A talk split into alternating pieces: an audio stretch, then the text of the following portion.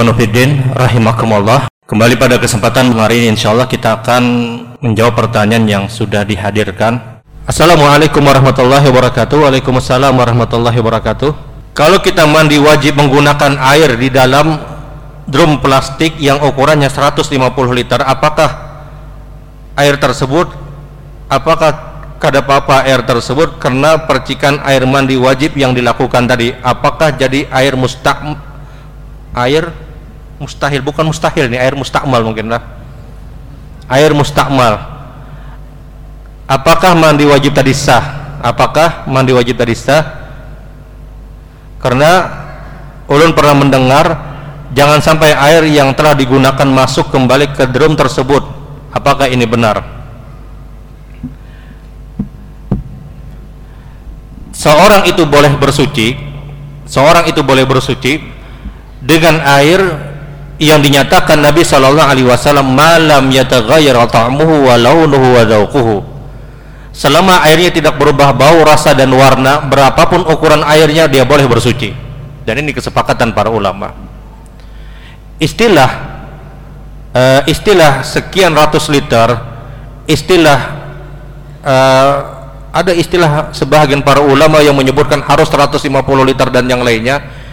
Ini pendapat Syafi'iyah yang menyatakan kalau seandainya air tersebut sudah sampai di 150 liter walaupun terkena sesuatu yang najis maka tidak dipermasalahkan. Ada air sudah dianggap 150 liter, anggap 150 liter. Kemudian ter, ter, termasuk sesuatu yang najis, tercampur dengan sesuatu yang najis Syafi'iyah memandang bahwasanya kalau air sudah di angka di 150 liter atau sekian ratus liter, ada yang menyatakan 170 liter dan yang lainnya, maka sesuatu yang masuk kepada air tersebut sudah tidak dipermasalahkan dan dia boleh bersuci dengan air tersebut. Ini madhab Syafi'iyah. Madhab yang lain di antaranya Malikiyah dan Ahnaf menyatakan air bisa digunakan untuk bersuci adalah ketika air tersebutlah air yang dia sentuh di bagian ujungnya kemudian terjadi gelombang dari air tersebut sampai batas akhir dari gelombang tersebut maka apa-apa yang sudah sampai di batas air tersebut yang lewatnya kemudian melewati gelombang tersebut terkena sesuatu yang najis maka air tersebut boleh untuk dipakai. Ini pak. Belum tahu pingar tapi paham menang ini nah Syafi'iyah berpendapat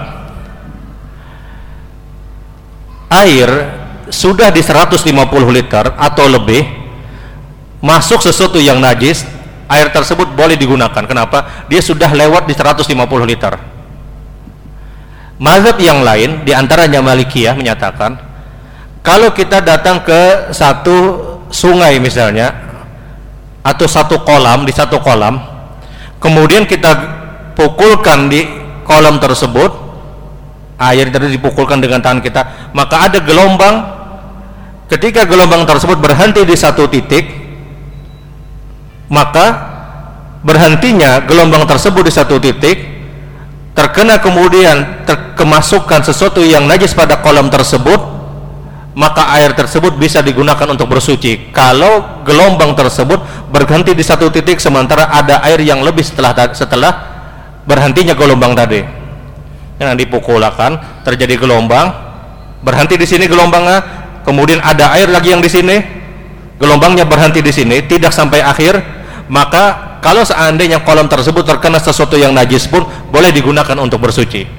Ini Malikiyah. Namun pendapat yang paling roji adalah pendapat Hanabilah Ahmad Ibnu Hambal apa kata beliau?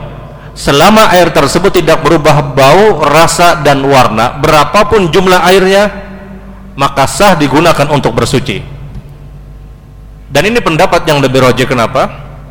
Karena kalau pendapat melihat pendapat Syafi'iyah harus 150 liter misalnya atau sekian ratus liter, bagaimana kalau seandainya ada najis yang masuk begitu banyak kemudian merubah rasanya? Sehingga terbantahkanlah Syafi'iyah oleh pendapat Hanabila atau pendapat Malikiyah misalnya atau Ahnaf ketika dengan gelombang tadi kemudian dikatakan kalau melewati dari gelombang tersebut kolam tersebut boleh untuk bersuci walaupun terkena sesuatu yang najis. Bagaimana kalau sesuatu yang najis itu masuknya begitu banyak sehingga merubah rasanya? Sehingga ini pun tidak bisa digunakan untuk bersuci. Dan wallah alam pendapat Hanabilah pendapat yang terbaik. Selama air tersebut tidak berubah bau, rasa dan warna dia boleh untuk bersuci baik dia mandi janabah, baik dia berwudu. Makanya para ulama sepakat kalau ada orang yang berwudu dengan model air yang seperti ini hanya sekian mili 240 mili misalnya apakah boleh untuk berwudu? boleh untuk berwudu. Selama dia tidak berubah bau rasa dan warna. Tidak disyaratkan harus berwudu itu dengan dapat 150 liter dulu baru dia boleh berwudu. Tidak selama dia tidak berubah bau rasa dan warna maka boleh untuk bersuci. Dan wallah ini pendapat yang lebih baik. Berkaitan dengan air mustakmal ada orang berwudu kemudian misalnya terkena uh, masuklah air tersebut ke kolam air tersebut kemudian digunakan lagi untuk bersuci. Apakah boleh? Hukumnya diperbolehkan. Kenapa? Dia tidak berubah bau rasa dan warna. Itu alasan pertama. Alasan yang kedua perbuatan Nabi Shallallahu Alaihi Wasallam. Rasul Shallallahu Alaihi Wasallam itu beliau pernah berwudu mengambil air wudu kemudian beliau membasahi wajah beliau dan menyela-nyela jenggot, jenggot Nabi Shallallahu Alaihi Wasallam. Kemudian Rasulullah mengambil air dari jenggot Rasulullah digunakan untuk mengusap membasuh tangan Rasul Shallallahu Alaihi Wasallam. Ini kada mustakmal lagi ini sudah sebijian sudah. Bayangkan Rasul Shallallahu Alaihi Wasallam berwudu, kemudian mengambil air yang ada di jenggot Rasulullah dan beliau mengusapkan lagi pada bagian anggota tubuh yang lain. Dan ini dalil kata para ulama bahwasanya model wudhu yang seperti dihukum isa. Istilah ma'al mustamal itu bukan istilah menentukan hukum, tidak. Dia istilah bahasa air yang sudah terpakai. Nah, air yang sudah terpakai di sini apakah boleh untuk bersuci? Boleh selama lam yataghayyar ta'mu walau wa Selama tidak berubah bau, rasa dan warna tapi kalau di zaman kita hari ini pakai keran ya sudah selesai pakai keran dia sudah selesai ini kalau kita bicara di dalam bak mandi misalnya apakah boleh saya berwudu di dalam bak mandi tadi? Hukumnya boleh malam ya tagayyar taumu wa launu selama dia tidak berubah bau rasa dan warna. Tapi kalau sudah berubah bau rasa dan warna maka tidak diperbolehkan.